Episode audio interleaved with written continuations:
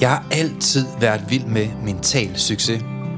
Jeg læste psykologi i 10 år, men jeg har aldrig haft forstand på sygdom eller diagnoser. Til gengæld er jeg ekspert i mental sundhed. Jeg ved, hvordan du bliver rask. Hvad kan vi lære af de mennesker, det altid lykkes for? Jamen lad os prøve at spørge dem. Dem, der altid har haft et mentalt overskud og er passioneret. Hvilke principper kan vi lære fra den nyeste forskning inden for positiv psykologi til at udvikle vores egne færdigheder? Brugbar viden, som du kan bruge i dit eget liv til at føle dig bedre tilpas, selvsikker og glad. Mit navn er Søren Lynge, og du lytter til podcastserien Mental Succes.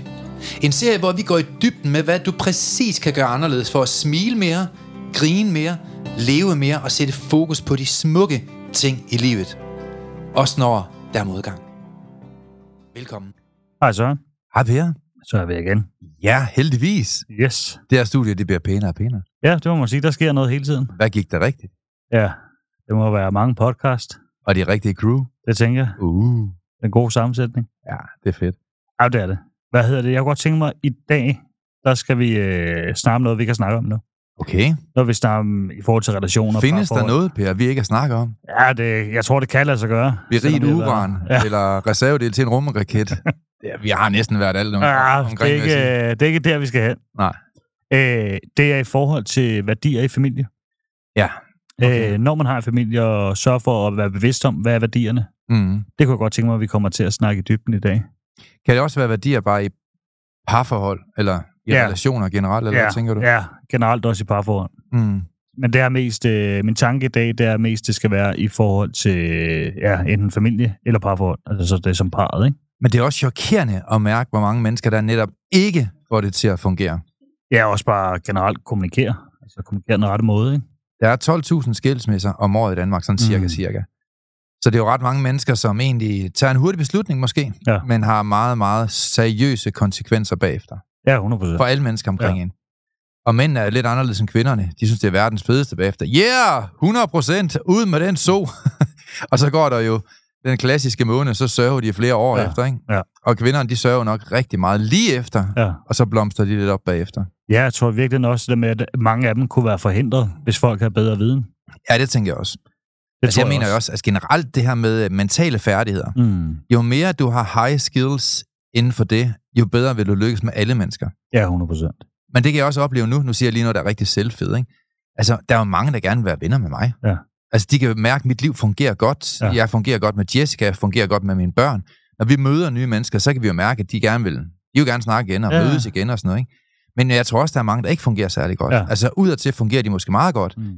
men inde bag den sådan smarte facade, der, øh, der går det måske ikke så godt, som man måske lige havde troet. Ja, jeg håber, ja. Ja, Jeg ser tror virkelig også, en anden ting også, det er jo også for inden. Mhm. den fase, der er, inden man bliver et par. Ja. At der er mange heller ikke bevidste her, om værdier, hvad værdier de selv har. Jamen, jeg tror, også, det. Jeg tror også, det er, fordi mange de mødes for hurtigt. Altså, mm. der er Mm. mange, der nærmest bliver gravid på vej ind i køen til Crazy Daisy, ikke? Hej. Nå, og du ved, så er, man, så er man dannet et par. Ja. Man aner jo ikke, hvem hinanden er. Nej. Altså, det er jo, altså, du kan jo lige så godt tage på casting på Abernes Planet. Altså, det bliver et, et cirkus, sådan mm. Mm. et forhold, hvor du ikke aner, hvem hinanden er. Så jeg har altid haft den hovedregel generelt. Det er selvfølgelig lidt sent, hvis man har fundet et forhold. Ja, ja. Men, men 80-20-reglen, Mm. det her med, find nu 80% du virkelig godt kan lide ved det menneske, som du falder for Mm. og sørg nu for at finde ud af, hvad de 20% de repræsenterer. Altså sørg på at finde de 20% der ikke fungerer, fordi alle mm. Mennesker har 20% der ikke er særlig gode. Ja. Men kunsten, det er jo at finde frem til skeletterne i skabet, altså de 20% og så ligesom se dig selv i et spejl og spørge, kan jeg leve med det? Hvis du skal uddybe den der mere, det var godt, Ja. ja. du lige gør, for den er faktisk ret relevant. Hvis du skal uddybe den endnu mere, så folk Mhm. mm. forstår, hvad 80% er, og de 20% er 80-20 inde. Jamen, da jeg mødte Jessica eksempelvis, der mødte jeg jo hende på grund af, at jeg valgte at holde jul for fattig og ensom. Mm. Så jeg lavede en Facebook-begivenhed, hvor der var 1 million, 1,2 millioner likes faktisk, ja. eller 1,3, det var helt overdrevet. 4.000 beskeder, 37.000 delinger, og så begyndte jeg at holde jul for fattig og ensom. 90 styk af gangen var inde i mit private hjem. Mm. Og en blandt de mange frivillige, der var til at medarrangere det, Ja. var Jessica. Jeg kendte hende jo ikke. Mm. Hun sagde bare, fedt, du hjælper andre. Kan du ikke lige... Øh, har du brug for hjælp, så kommer jeg og hjælper. Og hun kom jo så og hjælp, og jeg lærte jo hende sådan ret godt at kende. Men jeg havde det princip, at inden man begynder at forælde sig, inden man begynder at get, get loose for de her tanker her. Man kan jo nemt sidde ved hende til klokken 2 om natten, så bliver man hurtigt forelsket. Mm. Men man kunne også sådan, altså, du ved, trække lidt tilbage og prøve at lære hende lidt at kende. Mm. Øh, og jeg så jo mange gode sider af Jessica. Hun var ja. Meget hjælpsom. Og da vi var færdige med at holde jul for færdige og ensom, så holdt jeg foredrag i positiv psykologi, som jeg gør her i, i, på matriklen også. Og øh, Jessica, hun kom ud og hjalp med at skære frugt, og hun kom ud at hjælpe med at, du ved, at servere drikkevarer til alle mine kursister. Så jeg kunne godt se, at der var et tjenersind i hende. Der var mange gode sider i Jessica. Hun var meget lojal, meget åben, meget øh, ærlig. Og alle de sider kunne jeg godt lide ved hende. Mm.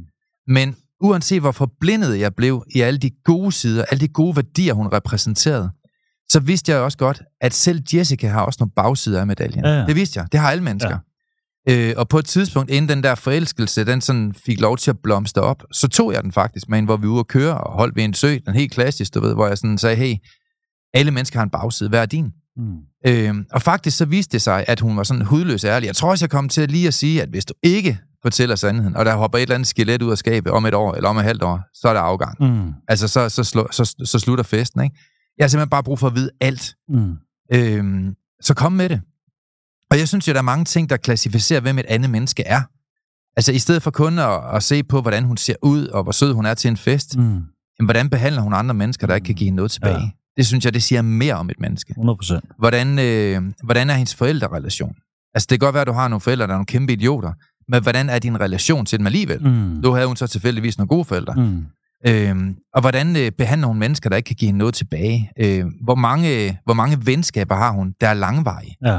Altså mennesker, der ikke har et langvarigt venskab for fritteren, eller for folkeskolen, eller for efterskolen. Det er som oftest mennesker, der selv har svært ved at finde venner mm. Mm. som voksen. Ja. Men da jeg så Jessica bagom kulisserne, der mærkede jeg, at hun gjorde godt med mennesker, der ikke gjorde hende godt tilbage.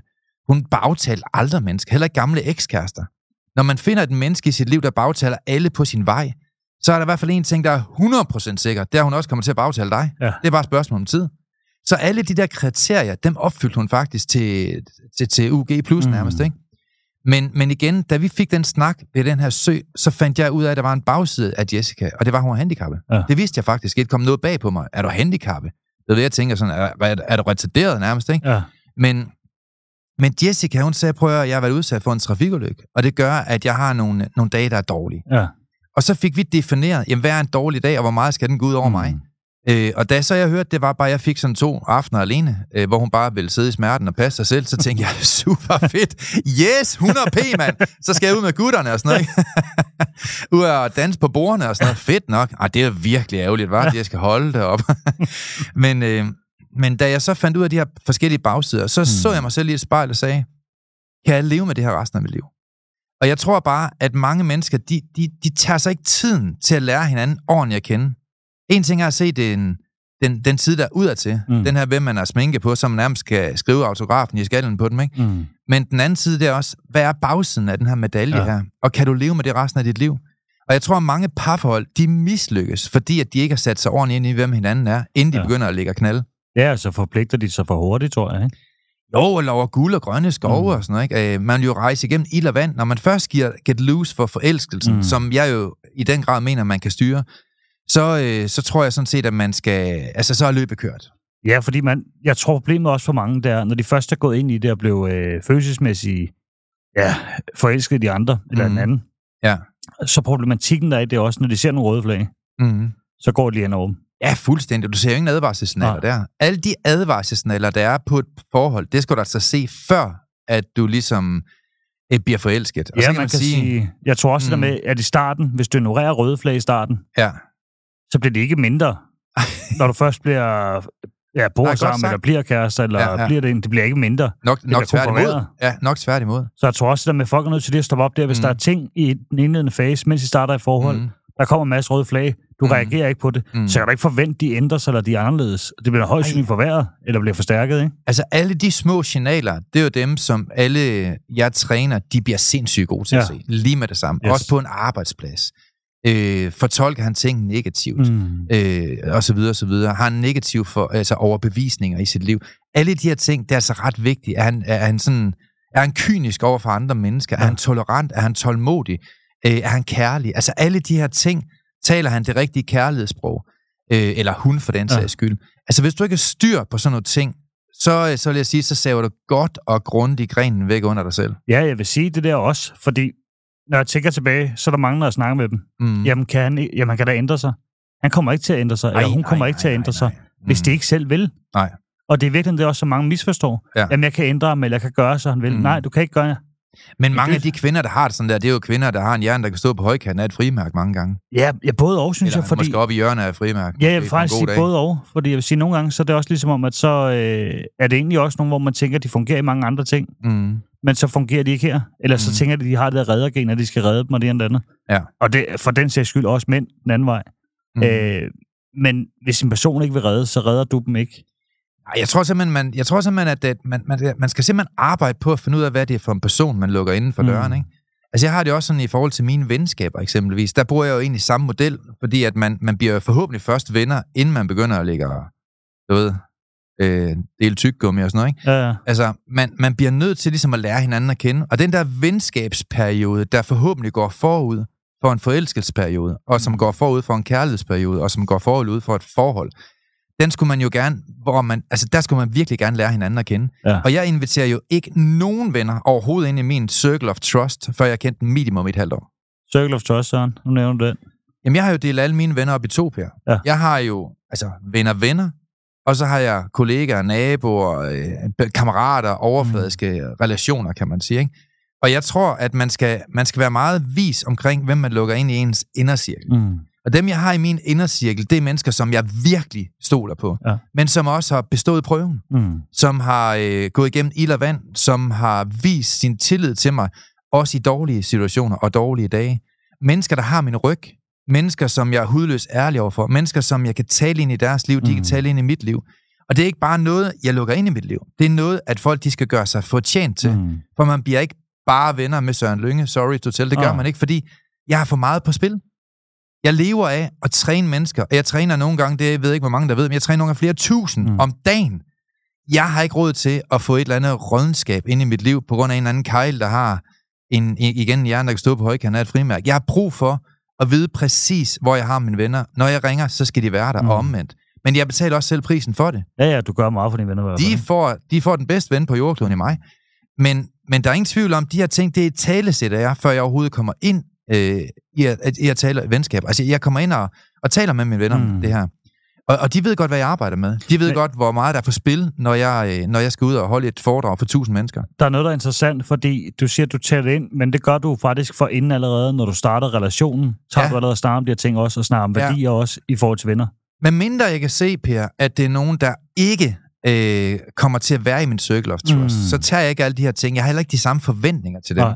Dem elsker jeg øvrigt lige så højt. Ja, ja. Men det er ikke nogen, der sådan sidder med mig og mine børn hjemme i familien og sådan Ja. noget, du ved. Det er nogen, jeg mødes med på grønne koncerter, og vi tager, til, vi tager i byen sammen og Mm. danser på bordene og hygger os, har det sjovt. Øh, kommer det lidt for sent? Jeg har ikke nogen forventninger på samme måde, som jeg har til mine venner. Ja. Der er ikke nogen af mine venner, der kommer for sent til en fest. Så ringer de præcis efter fem minutter, og der er regler for at være ven med mig. Mm. Men øh, man, eksempelvis så er det en normal social dannelse, for hvem der har det, at efter en fest, så går der minimum 24 timer, så sender man en besked, hvor man skriver Mm. tak for i går, eller ringer og siger tak for i går, det var fedt. Ja. Og enten så forstår man det, eller så forstår man ikke det. Men hvis man ikke forstår det, så er man ikke i min circle of trust. Der er nogle spilleregler for at være der, kan man sige. Og der tror jeg også bare, at de venner, jeg har skabt i mit liv, det er jo en leveregel faktisk. Mm. Jeg har jo lavet en leveregel.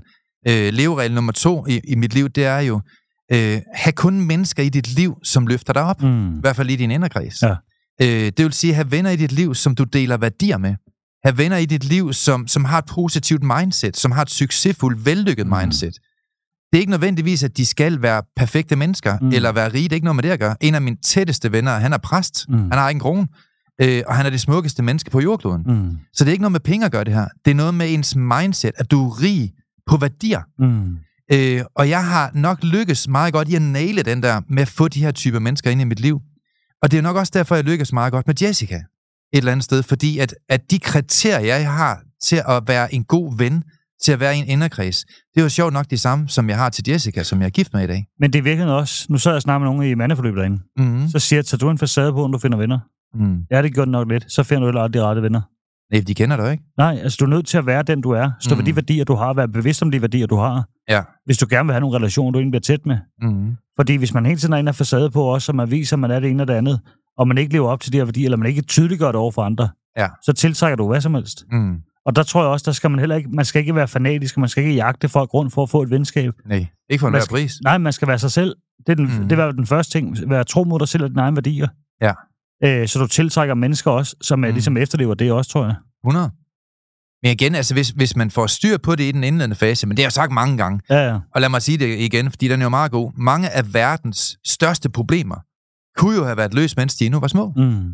Og hvis man forstår øh, det her med problemløsning, det er jo en af de vigtigste færdigheder, man overhovedet kan lære som menneske, det er at forstå, hvordan problemer opstår, og hvordan du undgår dem i den indledende fase. Mm. Mm. Og det kan alle mennesker trænes i. Men jeg tror bare, der er mange, der ikke interesserer sig for de her ting. Og det er så ikke helt rigtigt. Den her podcast er jo mere og mere populær, Ja, ja. netop fordi, at vi måske får... Ja, det ved jeg ikke. Af den ene eller anden mærkelig årsag, så får vi jo så formået at fyre det her budskab af på en måde, så det er en lille smule provokerende, lidt sort-hvidt på en måde, måske, og så relevant, og så mm. vi måske få psykologi ned i et sprog, så alle de fatter det. Ja. Øh, og i virkeligheden, så tror jeg, at det har måske gjort, at flere tusind mennesker og en ny generation af unge opstår til gerne at vil vide mere omkring, hvordan fungerer vores mindset. ja, fordi der er mange ting, man kan gøre selv. Og det tror jeg virkelig også er det, man skal være bevidst om, ikke? Jo, også fordi, at mange af de familier, eller, eller relationer, eller partnerskab, eller ægteskaber, der er bygget på, at man ser godt ud, med store silikonepatter, så et stramt BH, så bryster nærmest øh, får klaustrofobi, og, og en fyr, der kun går op i store muskler. Man har måske langt om længe registreret, at det er måske ikke det, der skaber det bedste forhold, nødvendigvis. Man kan sige, Man kan ikke udelukke et øh, godt forhold, men der er mange mennesker, der bygger deres værdier ja. på noget ydre, frem for noget indre, som kan være smukt. Vi havde jo, øh, vi underviste om det den anden dag på en video, Mm. Hvor de faktisk sidder snakker om det. Ja. Hvor jeg skal være klar netop, jamen, kan du godt selvværd, selvom du er tyk? Ja. Og det, det er fordi, det er defineret ud for så mange ting, siger jeg så. Det er ikke defineret ud bare for udseende. jo. Fordi Nej. På et eller andet tidspunkt, så om 50 år, så er jeg nok bare gammel og tyk i stedet for. Jeg ved ikke, om jeg er tyk, men jeg er i hvert fald gammel. Men den, øh, Øh, lad os prøve at tage den ja. op ja. omkring værdier, Per, fordi nu siger du det selv, øh, at være tyk. Mm. Og du siger selv, at du synes, du er for tyk. Ja, ja. Men samtidig så synes jeg jo, at du har et mega godt selvværd. Jamen, så hvad også. bygger du dit selvværd på, tænker du sådan? Jamen, det er jo egentlig, hvordan jeg er som ven. Det er, hvordan jeg er som Mm. far. Det er, hvordan jeg er som kollega. Hvordan jeg er som ansat. Hvordan jeg generelt er som Mm. mig. Virkelig Ja. også kærligheden til mig selv. Og hvordan jeg Mm. prioriterer mig selv. Mm. Og jeg tror virkelig, det er det, mange misforstår. At de tænker, at de skal være alt muligt ud af til. Jeg havde det jo meget før. Mm. Mm. Som jeg forklarer også det der med, at øh, før i tiden, der var det, jeg havde en virksomhed, der havde en stor identitet i. Mm. Øh, så jeg havde ansatte, og jeg var stod trænet. Mm. Så udseendemæssigt, der var det pænt ud af til. Og Ja. jeg, jeg havde ligesom styr på tingene ud af til. Mm. Udfordringen var, at jeg havde det jo ikke godt ind i. Nej. Så da jeg brækker ryggen, da jeg tager, øh, så jeg er nogen 50 kilo på, Mm. øh, og jeg ikke har virksomhed mere, Ja. hvad har jeg så? Mm. Så har jeg ikke noget. Nej. Og det var det, jeg troede, og det der var nok mange, der gør. Jamen, så længe jeg har penge, jeg har virksomhed, mm. og jeg så godt ud af til, så er det fint. Problemet er, at det er væk. Hvad, hvad så? Ja. Og der, derefter der, så er jeg jo defineret ud for andre ting. Mm. Så er jeg defineret ud for, hvordan jeg er som person selv. Mm. Hvordan jeg ser mig selv. Hele mit eget billede på mig selv. Hvordan jeg er over for andre. Mm. Mm. Hele den her måde har bygget op på en anden måde, så selvværd er ikke defineret i forhold til udseende for mig nu. Også i, i forhold til, hvordan du bygger rede. Ja, Altså, du har jo brugt rigtig meget krudt på at bygge den rigtige rede, hvor I ja. Kan høste et godt fællesskab med ja, Ja, gode venner resten af jeres liv. Det har jeg også brugt rigtig meget krudt på flere år. Ja. Og jeg tror bare, mange af dem, der er meget udadtil, udseendemæssigt, de er meget lidt indadtil. Ja. Men det er jo ikke en hovedregel, skal man lige huske på. Der Ah, er super mange meget, meget vellykkede mennesker, ja. Der ser super godt ud og er veltrænet, og som har det vildeste, fedeste ja. mindset. Men evnen til at kunne skille og finde ud af det, og være vis i beslutningen om, ham med fyren, jeg forelsker mig i, øh, har han også nogle gode værdier på den indvendige side. ja, for de findes også jo. Altså, der er jo, der er jo det, Ingen tvivl. det gør der uden tvivl nogen, der har hele paletten. Mm. Øh, men det er bare vigtigt, at man får set det der. Ja. Er det kun udseende, eller er det kun penge? Mm. Der, der er simpelthen nødt til at være mere i det. Der er nødt til at være noget substans bagved, ikke? Jo, altså jeg har mødt 2.000 kvinder, der er blevet snydt på den konto der. Ja. Hvor man tænker, altså okay, hvor naiv har det lov at være, mand? Hvor, hvor, hvor lang tid gik der, før han fik lov til at røre på dig? Ikke? Altså ja. Prøv, prøv nu at trække den der ud, hvor du prøver at lære et andet menneske at kende, inden du lægger ham ind i sengen. Ja. Øh, fordi når du først er der, øh, som nødvendigvis ikke er noget i vejen med, men Mm. når du først er der, så udvikler du ikke den evne, en mand har til at vise dig kærlighed på andre måder. Ja. Altså en mand, der, der bliver nægtet at vise kærlighed igennem sex, vil jo som oftest blive kreativ på mange andre områder. Ja. Så går han tur i skoven, så skriver han små breve, så øh, Ja. skal han med i biografen, drive in, og så tvinges han jo til ligesom at vise kærlighed, altså måske endda venskabskærlighed Mm. på en anden måde. Mm. Så der er meget i vente, hvis man ellers bruger hovedet lidt, inden man overhovedet danner en familie. Ja. Og der står jeg, at, at vores metode, den kører rigtig meget på, på nu løst problemerne i den indledende fase. Og jeg ved jo godt, der er måske lad os sige 25.000, der lytter på mm. i, i den her podcast øh, med tiden, som så tænker, jamen den har jeg for godt, hvad så nu? Ja, og Hvad det nu? grund til, nu, nu er han øh, stodderen inde i stuen, jeg Ja. er gift med ham, han har en ring, som jeg kan, jeg kan mindes, der mindes lidt om min, ikke? Nu er løbet kørt, hvad gør jeg så? Ja, og det var egentlig derfor, jeg gerne ville have den her indledning med. Ja. Fordi til dem, der ikke er i parforhold, så de også lige får noget i dag, Mm. øh, så er det der med, hvad er det, du gør, for inden du kommer det. Ja. Jeg kunne godt tænke mig, nu er vi over i, at øh, når man så står i forholdet, man er i forholdet, Ja, nu er løbet kørt. Familie. ja, er Nu står man med stodderen, ikke? Eller kvinden. Eller hønen, der, ja. der Ja. står klar. Øhm, altså, jeg, jeg, jeg mener jo, at et godt forhold, det bygger op på nogle principper. Mm. Øh, og jeg mener, at jeg har skabt mange af slagsen. Ja. Ja. Altså, i lyngemetoden er der faktisk rigtig mange regler. Sorry ja. to tell. Der er rigtig mange livsprincipper. Øh, og, og hvis man forstår dem, så vil du per definition få en garanti for et godt liv. Mm. Fordi jeg har jo brugt utrolig mange år på at studere meget, meget vellykkede og meget, meget succesfulde mennesker. Hvad de har gjort rigtigt, og hvad vi andre kan lære af dem. Og det er sådan set det, lyngemetoden den består af. Ja. Det er at træne folk uge for uge i mentale værktøjer, som garanterer dig et liv, som ender i en succesfølelse. Men det kræver igen spilleregler, kan man sige. Og mange af de spilleregler, det kunne jo for eksempel være 80-20-reglen. Mm. Det kunne jo være The Circle of Trust. Lad nu være med at få mennesker ind i dit liv, som du ikke stoler på. Ja. Lad nu være med at få mennesker ind i dit liv, som, som du ikke øh, kan lave en forventningsafstemmelse mm. overfor. Fordi jeg mener jo ikke, der er nogle venner, der skuffer dig. Det, der skuffer dig, det er dine egne forventninger, der er for høje. Mm. Så et eller andet sted, så må du jo prøve at indstille dine forventninger med de relationer, du har i dit liv. Og hvis du ikke kan finde ud af det, så har du jo årsagen til, at du er skuffet hele tiden. Ja, fordi man skal jo virkelig også have klidret det med dem, man egentlig har omkring sig, om de overhovedet har lyst til at leve op til de forventninger. Ja, men, men, men jeg kunne sige de første 100 ting, men vi kan starte stille og roligt. Altså en af de ting, man i hvert fald aldrig skal gøre i et parforhold, det er, at lade være med, man skal lade være med at diskutere på en sms. Mm. Du skal ikke komme med følelsesmæssigt udtryk på en sms. Nej. En sms er en sætning med små beskeder hjemme kl. 16, på grund af, at der er trafik eller et eller andet. Men det der med at komme med store udsving af følelser, stop det der Ja. crap, for det kommer altid til at blive misforstået. Ja. Og heller ikke på alle mulige andre sociale platforme. Vil at være voksen og tage en dag om ugen, hvor I taler problemer, Mm. mellem fredag klokken 4 til halv 6 for eksempel, og så lave en middag bagefter sammen. Hvor, at man, hvor man byder ind med de ting, der har været godt i løbet af ugen, og de ting, der har været skidt i løbet af ugen. Men inden I overhovedet kommer dertil, så har nogle fælles mål og nogle værdier for, hvordan man har et godt liv. Jeg kunne godt tænke mig noget, og nu kalder jeg lidt ud jo, men øh, Mm. det er fordi, jeg tænker lidt i forhold til med parforløb, parterapi og alle de her ting også. Ja. Fordi du sagde noget ret interessant. Selvom mm. der ikke er Jessica, ikke havde øh, har problemer, Mm. så tænkte du, vi på forkant. Mm. Og den synes jeg er ret interessant, for den er også mange, der har ja, lagt mærke til, hvis man kan sige sådan. Mm. Hvorfor gjorde man det for inden? Jamen, vi kan lige så godt lære ting, inden det går galt jo. Ja, vi sidder tit og taler, Jessica og jeg, om fredagen, hvor vi ikke har noget at snakke om, ja. Omkring problemer. Ja. Så taler vi om noget andet. Øh, der er så også en anden regel i den her, det er, at du må ikke sidde og skrive noget op i løbet af ugen. Altså, du må ikke komme med sådan en, en, en, en notesbog på længde med en lokumsrulle, eller femte mosebog. Altså, kan du ikke huske, hvad du synes, der har været skidt, så lad den ligge. Mm. Men hvis der er nogle ting, som man skal tale om, omkring fælles værdier, fælles øh, måde at gøre ting på, så tag den der. Altså, Jessica og jeg, vi har et godt forhold, ikke ved en tilfældighed, men på grund af mange, mange sunde valg. Øh, og et af de mange valg, det er, at vi ved, hvem der gør hvad i vores mm. hus. Jeg ved præcis, hvad der trigger Jessica til at blive fucked up. Det kan du trække alle mennesker op og blive. Mm. Men jeg ved også, hvordan jeg skal undgå det. Mm. Nu er hun jo også sydamerikaner. Der ryger jo altså pistolsalver rundt i luften, og håndgranater ude i haven, hvis du bliver uvenner med hende. Ikke? Frossen grillkylling ja, vælter igennem det det luften, ene. ikke? og der kommer en øks ned igennem køkkenbord og sådan noget. Ikke? Så, så der skal vi ikke hen. Nej. Men, men det vi gør, det er, at vi prøver at afstemme forventning mm. Omkring alt. Mm. Og jeg ved præcis, hvem der gør hvad. Vi skal heller ikke diskutere, når vi er i byen, hvem der kører hjem. Mm. Alt det der, det har vi styr på. Og det fik vi styr på allerede i den indledende fase. Og der er ingen grund til at forandre det. Men, men det er ikke sammen med den der på med ham, der jeg havde en klient, som, øh, hvor konen hun er sur øh, over, at han har aldrig sagt, at han elsker hende. Mm. Og de har så været gift i, i de der 30 år, ikke? Og så siger han så, jamen, øh, prøv, og det var nogen her i parterapi, du tror, det er løgn. Mm. Og så Mm. sagde han sådan her, jamen, øh, prøv nu lige at høre her. Dengang vi blev gift, der sagde jeg, at jeg elsker dig, og jeg skal nok sige, hvis det forandrer sig. Og så har han ikke sagt det i 30 år. så kan man også gøre det. Nok, Ja. Ja. kan man også gøre det, ikke? Men det der med at vise kærlighedssprog, det der med at lave afstemsforventninger, det her med at lave en ugedag om ugen, hvor man taler problemer, så man netop gør sig selv fri for problemer mm. Mm. seks dage om ugen, det er jo super smart. Ja. Og så skal man jo lave nogle spilleregler for, hvordan en god familie den fungerer. Mm.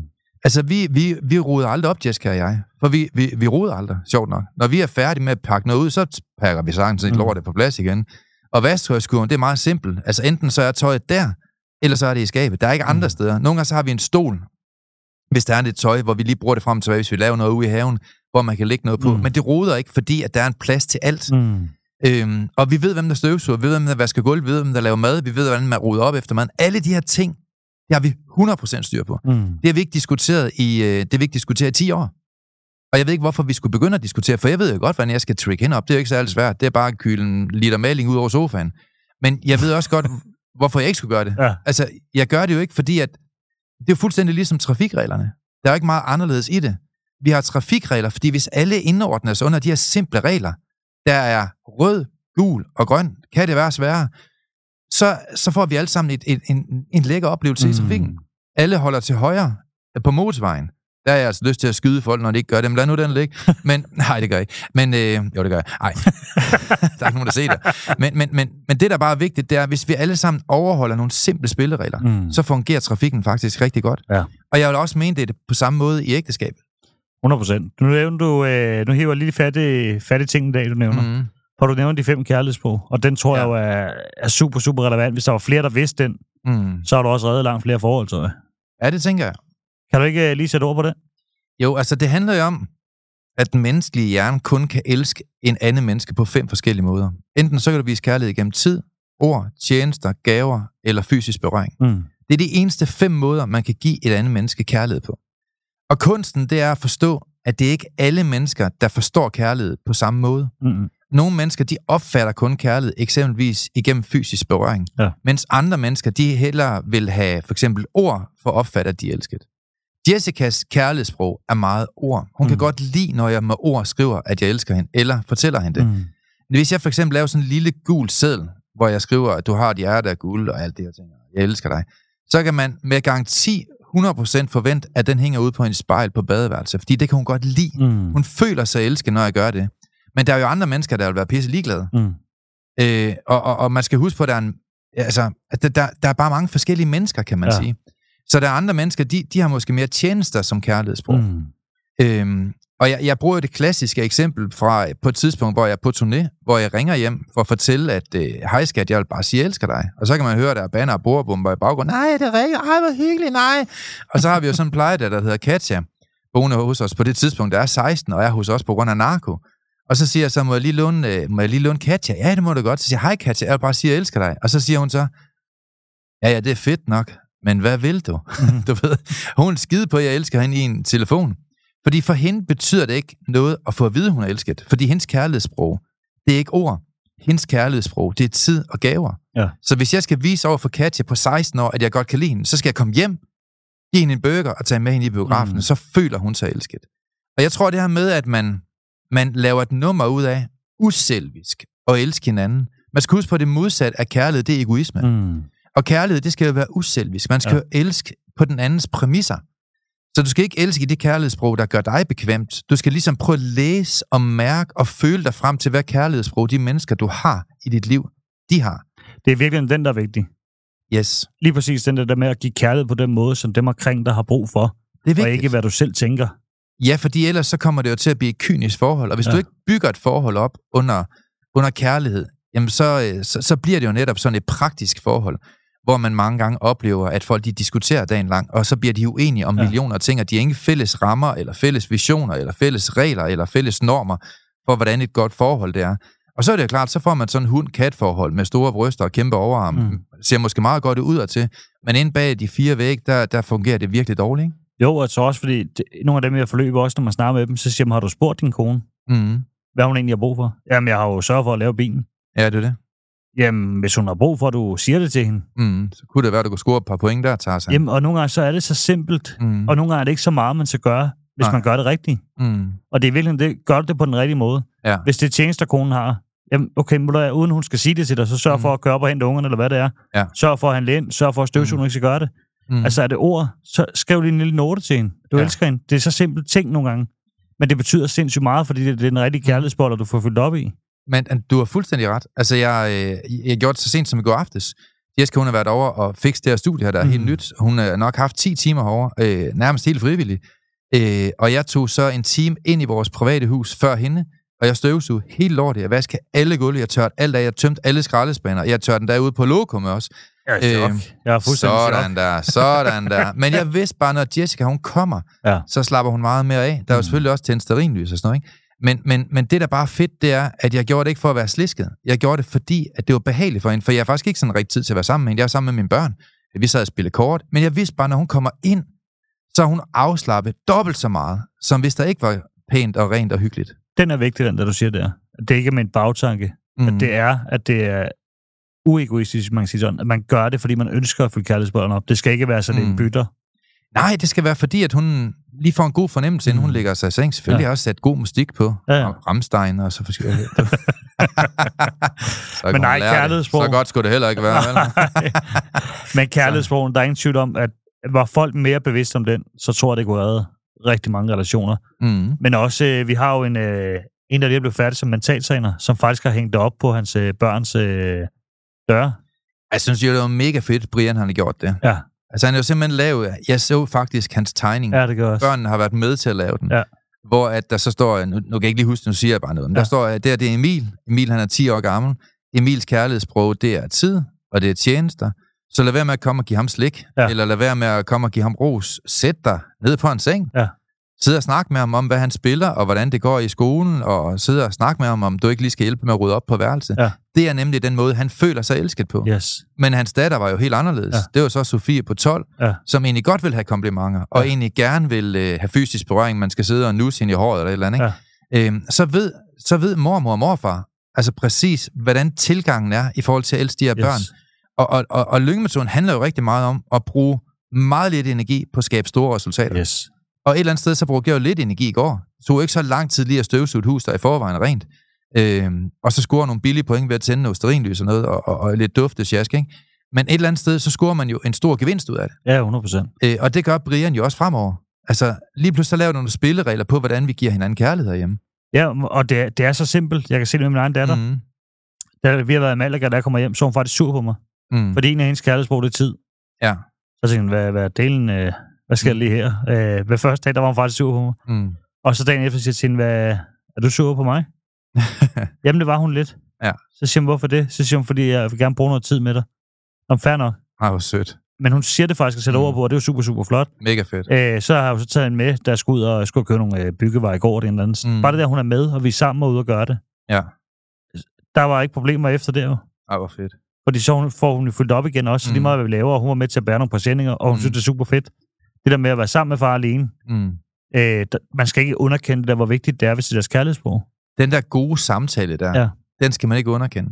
Nej, man tror også nogle gange at spørge. Altså nogle gange, så kan børn godt sætte ord på mange ting, og også flere Mm. ting, man nogle gange forventer. Ja. Øhm, og Jamen, jeg kommunikation. tror, øh, der tror jeg, man er fat i noget af det rigtige, fordi nogle gange, så kan man jo med fordel se sig selv i et spejl, og så spørge, gad du at være gift med dig selv? Ja. Øh, gad du egentlig at have sådan et menneske ind i dit liv, som du selv repræsenterer? Mm. Og mange vil jo nok komme til den sørgelige konklusion, øh, nej, det gad jeg egentlig ikke. Nej, men så lidt røven og ændre dig. Jamen, jeg kan da sige noget selv der også, at det var i forhold til eget forhold. Mm. Det er det der med, at øh, jeg faldt lidt af på den. Ja. Og tænkte, nå okay, så er det jo bare. Mm. Man forventer, det er her bare. Ja. Jamen, hvis du ikke gør noget for det her, hvis mm. du ikke bevidst sørger for at give din partner kærlighed, eller gøre noget for dem, Mhm. eller har nogle fælles visioner, nogle fælles øh, mål, altså, hvordan bevæger du dig så i livet? Fordi Lige nøjagtigt. selvom du kan stå stille alene, men du kan også stå Mhm. stille som par. Ja. Hvor er det, man gerne vil hen? Og jeg kunne godt tænke mig, at vi får snakket lidt om det også, det der med fælles mål. Men jeg synes jo, det kunne være fedt. Jeg synes, inden fælles mål, altså selvfølgelig skal vi snakke om Ja, ja, det, men inden også sådan i parforholdet inden, mm. Mm. der synes jeg, man skal arbejde med sig selv. Ja, jeg tror 100%. virkelig, som, som person, altså dig, der lytter på her, prøv nu lige at se dig selv i spejlet og spørg, om du elsker at være sammen med dig selv. Om mm. du Mm. gider at være sammen med dig selv. Kan du være gift med dig selv? Bliver, glade, bliver folk glade, når du kommer? Eller bliver de glade, når du går?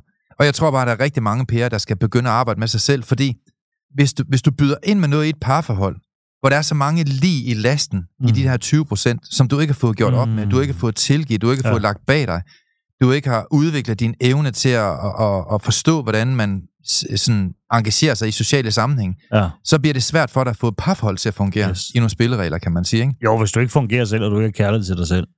Jeg har en, øh, ja lige nøjagtigt, jeg har en ven, som, øh, det var en historie, kender du det der, nogle gange så hører du en historie, hvor du lige hører efter to gange, mm. Mm. eller hvor du lige, du glemmer den ikke igen. Den, den fik jeg lige i forgårs, den glemmer jeg simpelthen ikke, den her. Men jeg har en ven, der har bestiget Mount Everest, Mhm. og øh, han er ikke kristen. Det jeg tror jeg heller ikke, guiden var. Så, så den lige slået fast. Mm. Øh, men ham guiden, man får jo sådan en guide dernede fra, så er det simpelthen umuligt at komme op, og der er Mm. selvfølgelig en masse udstyr, du har med. Du har masser af kilo og rygsæk og alt muligt skrammen med. Ikke? Du skal have mad med til flere dage, og du skal slæbe på det hele. Ikke? Men ham der guiden, han siger så på et tidspunkt, hvor de er på vej derop, at han skal tage en sten. Og alle de sten, der er der, de vejer sådan mellem 400 og 600 gram, altså irriterende tung. Mm. Så siger han, skal jeg tage en sten? Ja, du skal tage en sten her. Åh, så tager jeg en sten. Og så skal han Gud hjælpe med, slæbe den sten med op. Så han går med den sten der, og han går, jeg ved ikke meget de går, det går måske en kilometer eller to. Og så siger han på et tidspunkt, øh, mange af de issues, der er i din tanke, prøv lige at skrive dem op på den her sten. Og så får han en spritus, hvor han så skal skrive nogle af de laster op, han har. Han har ikke tilgivet sin far, eller han tænker meget mere på det der med hans mor er ved at dø af kræft. Mm. Der er måske nogle ting i parforholdet, hvor de ikke har fået snak om nogle ting. Så han skriver alle de her trigger-tanker lidt ned, sådan et notat per tanke, han har på den her sten. Så der er så sådan 6-7 ting. Og så får han bare at vide, at han skal gå videre med den her sten, og den er stadigvæk modbydeligt tung. Og så på et tidspunkt, så kommer der kors. Stor kors på Mount Everest, som er en 3-4 meter høj. Kæmpe kors. Og dernede ved det kors, der er der en masse sten. Og så siger han, hvis vi to, vi skal lykkes i den her mission om at bestige det her bjerg, så er der en ting, du skal forstå. Og det er, at du kommer aldrig til tops. Du kommer aldrig til at få en sejr, hvis du ikke er villig til at smide den her sten og alle de her tanker på korset. Og så lade Gud tage sig af det. Og jeg tror ikke, det var med henblik på, at han skulle tro på Gud eller ej. Det var helt den der symbolik i, Mm. at prøve at smid nu dine byrder, smid nu alle dit å, smid nu alle dine problemer, smid nu alle dine dårlige tanker væk, og lad Jesus tage sig af det på korset. Fordi hvis du ikke gør det, så kommer vi ikke i mål sammen. Fordi lad os nu antage, at han bruger måske 40% af hans Mm. mindset på mange af de issues og problemer, der er i hans liv. Yes. Så er der 60% tilbage, Per. Og med de 60%, der ved guiden, der kommer vi to ikke til tops. Mm. Der er det spild af tid. Ja. Så du skal gøre et opgør med dig her foran korset. Det er, vil du smide det her bag dig, og lade det ligge og tilgive det?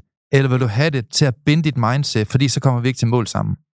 Og så gjorde han selvfølgelig den smukke handling, som man så kunne se, at flere andre tusind også har gjort. Ja. Ja. Der lå mange sten ved det kors, ikke? Øh, og, og så, øh, så følte han faktisk, at han fik nogle smidt nogle ting væk, og han fik gjort op med nogle ting. Han fik lige nogle minutter til lige at stå og knurre lidt over sit liv der. Jamen, der, Men jeg synes faktisk, det var en mega smuk ja, handling. det, det er en fed måde at formulere det på. Jeg kan kende Mm. det jo også for mig selv jo. Altså det med Ja. at slippe fortiden. Så du ikke hele Ja, tiden lever ja, der. ja. Så du faktisk har fokus på, hvor du er nu, og Mm. fokus på fremad. Det Ja, tror jeg er super, super vigtigt, ikke? Ja, for jeg tænker også, at hvis vi skal til at gå ind øh, og bruge nogle minutter på, hvordan får vi så parforhold til at fungere, så skal Mm. vi lige være enige om en ting. Du kommer ikke til tops i det her parforhold, hvis du er fyldt med lort, Nej. du ikke har fået gjort op med. Du kommer ikke til tops i det her parforhold, hvis du i fem år i træk har været vred, og du ikke ved, hvor den kommer fra, Nej. og du ikke ved, hvordan du kommer af med den. Jeg siger ikke, du skal gå til psykolog, eller gå til psykoterapeut, eller et eller andet andet. Jeg siger, at du skal deal med dine issues, Mm. ellers så kommer du ikke til at fungere med et andet partner, eller i en, en, en relation i dit liv. Og, og jeg synes jo, det er fedt dermed, at, at mange af dem, som, som jo er i, i vores forløb, de lærer jo at deal med de her ting. Ja. De lærer jo at give slip på ting. Og tusindvis af mennesker, de har spurgt mig, når jeg står øh, med mit Colgate-smil på en scene, jamen Søren Lynge, hvad du proppet i dit liv for at være så glad, og for at lykkes, og for at få et godt liv? Hvor jeg så igen siger, jamen så har du misforstået Lynge-metoden. Mm. Jeg er ikke proppet mere ind i mit liv for at få et godt liv. Jeg giver afkald på ting i mit liv for at få et godt liv. Jeg giver afkald på Jessicas fejl. Jeg giver afkald på min egen fejl. Jeg har tilgivet de mennesker omkring mig, som har gjort mig fortræd. Jeg har taget min sten og kastet den på korset, eller kastet den i havet, eller hvor du nu føler, Ja. det er bedst, ikke? Øh, for ligesom at, at, at sætte en streg i sandet. Og så er jeg gået all in på et forhold til at, for få et forhold til at Ja. fungere. Og det vil jeg bare lige godt have i mente først, Per. Lad os nu få venskabsperioden. Lad os få styr på den først. Så lad os få styr på dig først. Mm. Først og fremmest. Få nu styr på dine egne skeletter i skabet, og få gjort op med det. Der er ikke nogen her, der er perfekt. Det er okay. Der er ikke nogen her, som, som skal være 100% perfekt. Det er også derfor, det hedder 80-20-reglen. Mm. Vi ved godt, du kommer ind i et parforhold med 80%. Mm. Men lad nu være med, og tag nu ansvar for, at de 20%, du byder ind med af lort, det er nogen, du trods alt selv har fået gjort op Mm. med. Og du mindsker dem så godt som muligt, så ja. du ikke belemmer andre mennesker med alle dine latterlige issues hele tiden, din dogenskab og alt muligt andet lort, som kan forpeste Mm. et hvilken som helst forhold. Dit dårlige humør, dine dårlige venner, osv. osv. Som trækker dig ned. Få nu styr på de her personlige issues først. Og det er jo det, Per. Jeg elsker at træne folk i hver dag. Det Ja, træner jeg folk i fra morgen til aften, og Ja. de får gjort op med alt deres shit, og så står de bare klar til at få et bedre parforhold. Og de får alle sammen så Ja. sjovt nok. Ja, man kan sige, at nogle af dem ender så også i parforløbet, ikke? Jo, jo. Altså, så der er jo, der er jo nogen, der jo også tager den kan vej, man ikke? sige, ikke? Jo, men det er det. Nu man kan Mhm. sige, nu er det fyldt op lige nu, så det er måske dårligt at sidde og nævne det. Ja, Øh, men vi så åbner kan man- først hold op til november. Ja. Ja. Øh, men i hvert fald det der med Mm. mm. bevidstheden om at arbejde med sig selv. Ja. Og i virkeligheden også det der med, at sørg nu for at være dig også. Sørg for mm. Mm. at fylde dig selv op med kærlighed, Ja, ja. så du kan give kærlighed. Mm. En anden ting også, det der, som mange glemmer, tror jeg, det er, nu er vi et par. Så glemmer man sig selv. Mm. Man glemmer de her perioder og tid, hvor man egentlig får fyldt kærlighedsbørn op selv, og får lavet ting, man gerne vil, og får oplevelser, man gerne vil. Ja. Man skal passe på, at man ikke bliver for, hvad kan man sige, øh, for meget i forholdet. Man skal huske mm. Sig selv også, vil jeg sige samtidig. Man skal nyde sig selv. Det er jo det. Altså, fordi tit så bliver Mm. det jo, jamen, nu er vi sammen, så laver Mm. vi kun ting sammen. Vi kan ikke Ja. gøre noget, vi kan ikke noget. Mm. Så nu for at leve selv også, og så have parforholdet også, som øh, bygger jer op sammen. Ja, man skal jo få styr. Altså, jeg, jeg er jo meget, meget stor fortaler på, at du skal tage ansvar for dit eget liv. Ja. Lad nu være med at finde en masse undskyldninger Mm. og belemme alle andre menneskers problemer. Altså 80 procent, du møder til en anden familiefest, det er jo mennesker, som du ved, øh, giver alle mennesker skylden, mm. ikke? og Mm. fortæller om alle de dårlige ting, der sker i deres liv. Ikke? Ja. Og mange af de her mennesker, de er jo i hamsterhjul resten af deres liv. Ja, ja. De forstår ikke, hvordan du kommer op og nyder dit liv, og kommer op i 5 procenterne og nyde din tilværelse. Men jeg tror også, det er fordi, vi skal huske på, at øh, alle mennesker, de er undersocialiseret. Mm. Det er du og jeg jo også. Ja.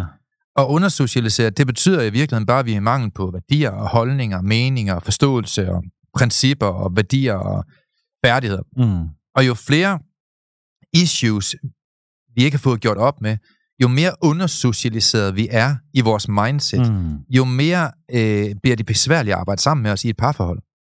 Så få nu styr på din egen issues og din egen undersocialisering, så du kan komme op og nyde dit liv. Ja. Få nu styr på, hvordan du reagerer, hvordan du handler osv. osv. Fordi når du først har styr på dig selv, der er nogle fælles spilleregler, så er jeg slet ikke nervøs for, at dit parforhold det kommer til at fungere godt. Altså mit parforhold, øh, altså jo mere jeg byder ind med til Jessica, jo mere får jeg den anden vej. Ja, det er det. Det er jo det, der er smukt i det, at det, have en relation. det, ikke? Og det er jo uanset om det er et venskab, eller det er til dine børn, eller det er, eller det er øh, eksempelvis til en partner, mm. eller en, man er gift med, for den sags skyld. Få nu tingene til at fungere, fordi det er jo det vigtigste. Jamen, det er også, altså, i virkeligheden også, der, det, du, det du blev forelsket i, i personen fra start. Mm. Husk nu at vedligeholde det også. Ja, Sørg for også, at man ikke fuldstændig tager det fra hinanden, så man Mm. bliver sammensmeltet på den måde også. ja, ja. Sørg for at være sig selv også. Mm.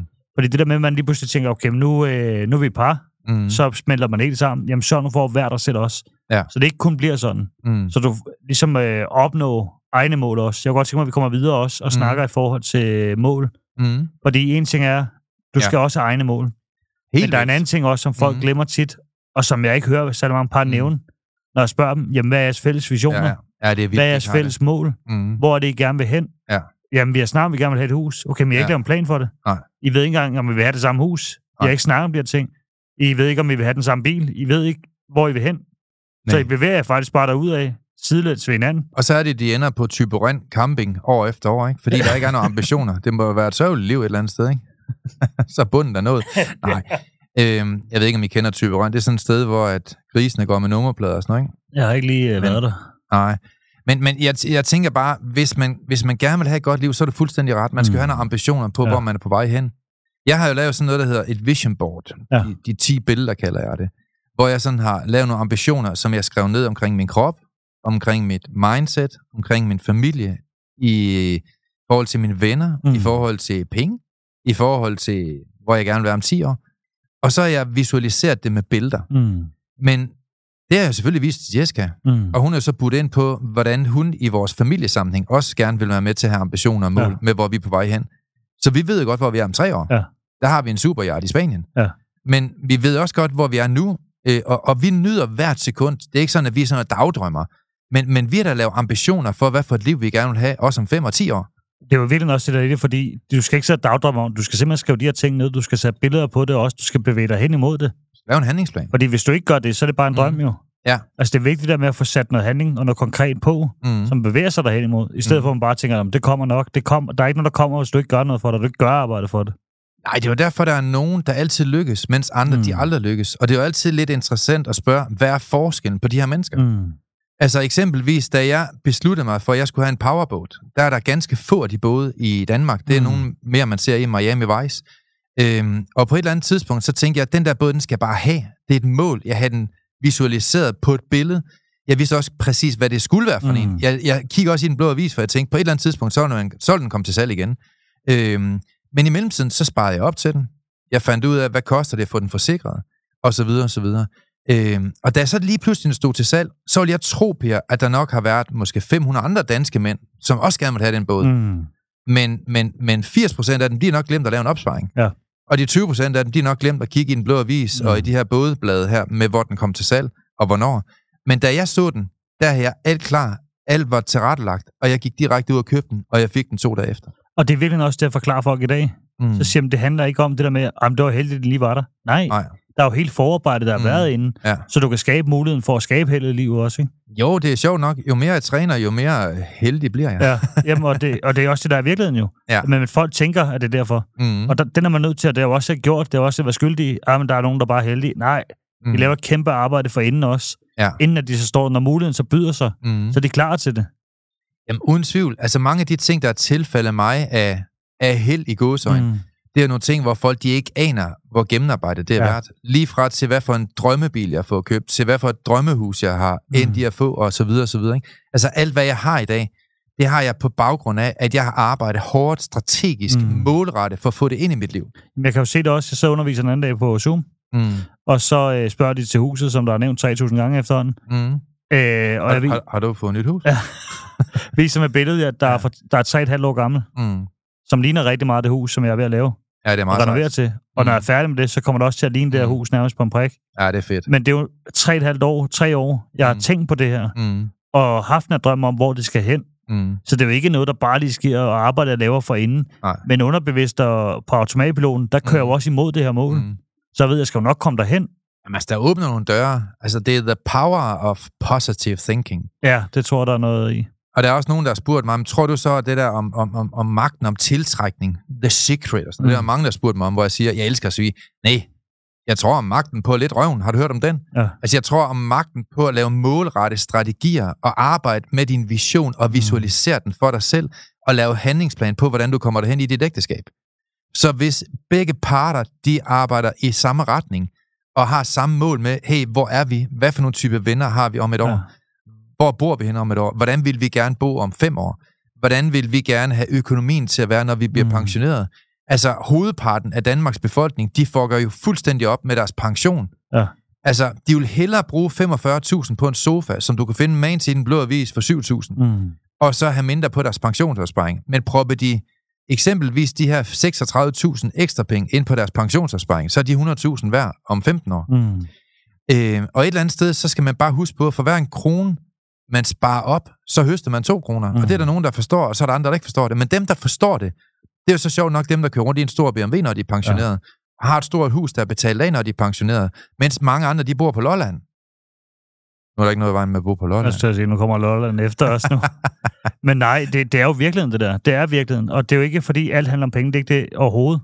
Nej. Det handler bare om, man er nødt til at tænke lidt om også, fordi, hvad kan man sige, i forhold til, når du ser de 10 ting, der gør dig lykkelig, så er jo økonomi også med på den her. Jamen altså, man kan sige, hvad du vil. Om du går op i penge eller ikke går op i penge. Du kan ikke leve uden dem. Nej. Og jo flere penge du har, jo mere lykkelig vil du højst sandsynligt blive. Jeg ved godt, det er meget kontroversielt at sige, men det er faktisk på verdensranglisten top 10, at en god økonomi giver dig bedre liv. Det er ikke pengene i sig selv, der mm. gør dig lykkelig, men det er den mulighed, som pengene bidrager med i dit liv. Det er jo, det er jo virkelig også at ikke at være tvunget til at være fanget i et arbejde, man ikke har lyst til. Ikke at være tvunget yeah. til, hvis man har behov for en pause, at man mm. ikke er mm. tvunget til at være i noget, man ikke har lyst til at være i. Lige nok. Sådan nogle ting også, at du ikke mm. skal stå og tænke over regninger, du skal ikke tænke over mad. Mm. Du altså, har en bil, der fungerer. Lige præcis. Altså, og det, mm. det giver noget ro, og det giver noget sikkerhed, og det giver noget mindre stress. Men du kan tage en hver, som kører rundt i en bil, som Jesus og disciplerne, de har kasseret for 2.000 år siden, ja. som nu er bundet sammen af gaffatape og stoltråd. Jamen altså, det er 100% ham, der kører rundt i en ny, lækker bil. Han er per definition mere glad, end ham, der kører rundt i en bil, der er fuldstændig smadret. Fordi der er flere problemer forbundet med en bil, der ikke fungerer. Mm. Og et eller andet sted, så skal man jo huske på, at vi alle sammen har utrolig mange evner, øh, og så mange skills mm. til at opnå det liv, vi gerne vil have. Men dem, der betaler prisen for det, og dem, der strategisk arbejder hen mod det, det er altid dem, der høster sjovt nok. Undskyld. Jeg har godt tænkt mig, at øh, vi har ikke så meget tid igen. Mm. Så jeg har godt tænkt mig, at det vi egentlig kommer ind på nu, det er egentlig også kommunikation øh, og hverdagsproblemer. Fordi ja. det, jeg tit hører også, der er det, jamen det er jo helt ned til, hvem er det, der laver madpakker til i morgen. Mm. Hvem er det, der sørger for det her? diskutere om det i 20 år. Jamen, det, hvis man ikke har defineret det, ikke har snakket om det, ja. og det tror jeg faktisk 80 procent ikke har sådan. Mm. Jeg mm. tror virkelig, der er så mange, der ikke har snakket om det. Hvem er det, der sørger for hvad? Hvem er det, der gør hvad? Ja. Der er bare en anden rollefordeling, som de tænker er forventet, mm. men som de ikke handler på. Ja. Så der er en rollefordeling, man tænker, og der er mm. nogle af dem, der tænker, de, manden tænker 30 år tilbage. Mm. Jamen, det er jo mig, der sørger for de her ting. Ja. Konen, hun sørger for børnene og maden. Mm. Så sørger jeg for det udenfor et eller andet. Mm. Altså, man er nødt til simpelthen at tale om det her også, ja. fordi tiden har også ændret sig. Kvinder i dag arbejder også. Mm. Altså, det er ikke som for 50 år siden. Nej. Så manden i dag er også nødt til at tænke lidt, lidt i andre baner også, hvor tilbyder mm. selv ind, hvor byder selv ind. Mm. Og som kvinde også, at kommunikere det, i virkeligheden også for kvinder. Fordi det kan jeg også høre på flere af mine venner, mm. hvor jeg spørger dem, jamen, har du sagt det til ham? Nej, men det kan han da regne ud. Han kan ikke regne skid ud, hvis du ikke siger det til ham. Nej, at munden og se, hvad der sker. Sig det og snak og mm. kommunikere. Mm. Fortæl om, hvad det er, for de fleste mænd vil faktisk gerne for deres kone gøre, at de har det godt. Mm. Det rigtig, rigtig mange mænd har det sådan. Generelt, hovedparten, jeg snakker med, mm. også i mandeforløbet, de vil bare gerne have, at deres kone har det godt. Ja. Hvor jeg også spørger dem, hvem, hvem sørger for, at du har det godt? Men der er en pris at betale for at høste noget. Ja. Og et eller andet sted, så skal man jo byde ind. Kærlighed, det er jo uselvisk. Ja. Det er jo, at man giver af sig. Og jeg tror bare, at de mennesker, der bliver bedre til at forstå, at der skal bydes ind, for vi kan høste. Altså har jeg ikke eksempelvis gjort rent i går, mm. og alle de andre ting, jeg har gjort i løbet af den sidste uge, jamen, så har vi haft en dårligere weekend. Mm. Nu, nu, nu havde vi en god weekend i, i, i sidste weekend, fordi at, øh, nu tog vi i byen, mig og Jessica, med nogle venner, og vi elsker at klæde os ud, så hun kom jo med afrohår og sådan noget, det var pisse sjovt, ikke? Ja. Øh, så vi klæder os ikke kun ud til vores udklædningsfester, vi klæder os også ud, når vi bare går i byen, det er mm. pisse sjovt, og folk de kan ikke genkende os, det er mega griner, vi har det så sjovt med det, ikke? Men, men det humør, Jessica, hun kom i, det kom hun jo i blandt andet på baggrund eksempelvis af, af god musik, som jeg mm. på, at huset var rent, at jeg givet hende komplimenter, at der var en lille gul seddel på badeværelse.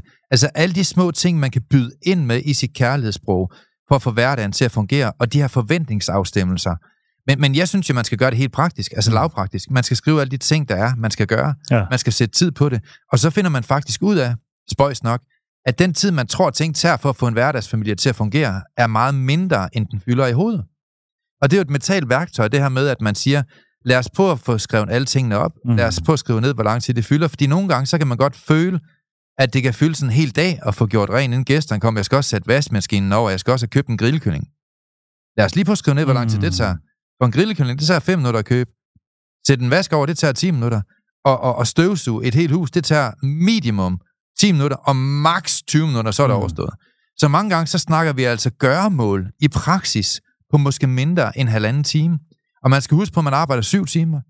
Man sover i syv timer. Og så er der måske over ni timer eller et eller andet mere tilbage, hvor er du måske kun skal lave en times praktisk derhjemme. Og hvis begge to byder ind med det, så står dit hjem knivskarp. Jamen, jeg tror også at tage ansvar i det også, ikke? Altså sørge for, at begge, begge parter kommunikerer. Ja, altså og så, en sund kommunikation i det, ikke? Ja, altså er, er I der, hvor I ikke har snakket mm. om det her?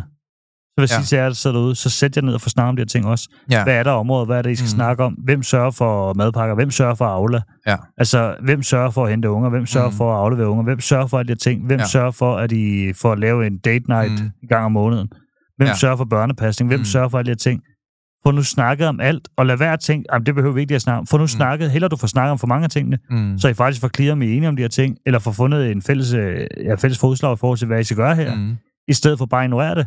Fordi har du snakket om de her ting, har du styr på de her ting, mm. og I ved, hvem der gør hvad og hvornår, ja. så skal du ikke gå og bekymre dig om, du skal ikke gå frustreret over det, du skal ikke gå og være irriteret over det. Så kan man sige, hvis folk så ikke, hvis ens partner så ikke gør det alligevel, mm. så kan man så også sætte sig ned, når man nu engang snakker en gang om ugen om tingene. Mm. Prøv at, øh, den her uge her, der har vi måske lige hængt lidt i bremsen her. Ja. Men hvis ikke har snakket om det, og du ikke har fortalt, hvad du forventer, mm. så kan du ikke forvente noget. Nej, tag noget praktisk lederskab. Ja. Altså, vi ved jo, at der er nogle ledere, der udvikler mere end andre. Nu kan vi tage mig, som vi har brugt som eksempel mange gange. Jeg har jo bygget et hus på 1.500 kvadratmeter mm. i en periode på 8 år.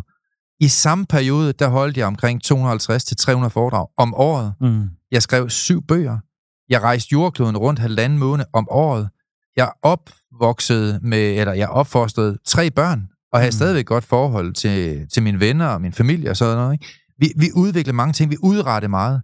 Så kan du tage andre mennesker, de føler, at de er travlt hele tiden, men de ja. har boet i en boligblok på, på 70 kvadratmeter resten af deres liv, og der er ikke været nogen forandringer i de sidste 40 år, og de føler, at de er travlt hele tiden.